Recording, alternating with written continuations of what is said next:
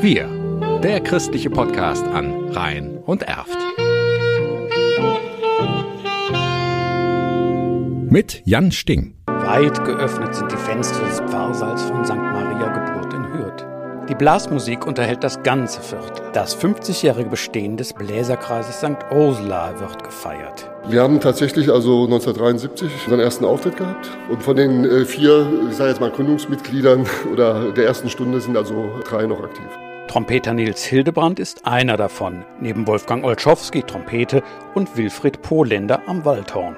Gymnasiallehrer Josef Außem hatte sie damals zusammengetrommelt. Das war, ein, wie gesagt, ein Gymnasiallehrer aus Köln, der dann nach seiner Pensionierung in Katscheuern äh, tätig gewesen ist und da an sich auch äh, Messen aufgeführt hat mit uns und hat also auch die Instrumente besorgt und war da sehr engagiert. Das hat sich offenbar auf seine Musiker übertragen, denn sie spielen heute noch in der Kirche, auf Schützenfesten oder zu St. Martin und im Advent. Leiter Nikolaus Wolters ist bereits auch seit über 20 Jahren dabei. Dass die so lange ausgehalten haben, finde ich grandios grandios gut. Mit zwölf Jahren kriegten die da ihr Instrument in die Hand gedrückt und haben das bis heute durchgezogen. Das gibt es, glaube ich, selten. Aber es stellten sich bereits früh erste Erfolge ein, wie sich Nils Hildebrand stolz erinnert. Wir haben also äh, auch zum Beispiel im Wettbewerb Jugend musiziert, äh, damals noch mit im Flötenensemble teilgenommen, haben auch einen zweiten Preis gemacht. Dann haben wir eine Funkaufnahme gehabt mit dem WDR in, äh, bei einer Wallfahrt, äh, mit äh, der Pfarrei in, in Hütkendenich und äh, Herr Mülheim und Neviges. Und das waren an sich so auch so, so ein paar, paar Highlights. Und wir haben auch damals für den äh, älteren Kardinal äh, Höfner damals gespielt, in Köln mal. Und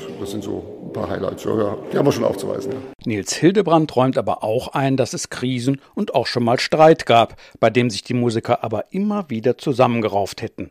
Lange Zeit war die Bläsergruppe ohne Dirigenten. Wolfgang Olschowski erinnert sich. Also wir hatten Phasen, wo wir keinen Leiter hatten und dann plätscherte das natürlich so vor sich hin, wenn man dann traf man sich zwar und hat Blasen, aber das war natürlich nicht sehr effektiv. Aber die Zeiten waren relativ kurz und der Nikolaus macht das ja jetzt schon, weiß ich nicht wie lange, also schon eine halbe Ewigkeit auch. Und ja, und äh, der hat uns da auch äh, wirklich gut vorangebracht. Der Bläserkreis öffnet sich anderen Ensembles. Seit einigen Jahren sind auch Frauen am Saxophon dabei. Darüber freut sich Wolfgang Olschowski. Wir haben jetzt noch ein paar Mädels dazu bekommen, die sind noch nicht ganz so lange dabei. Und äh, ja, aber dadurch sind wir jetzt wieder ein bisschen stärker geworden. Und Wir der christliche Podcast an Rhein und Erft.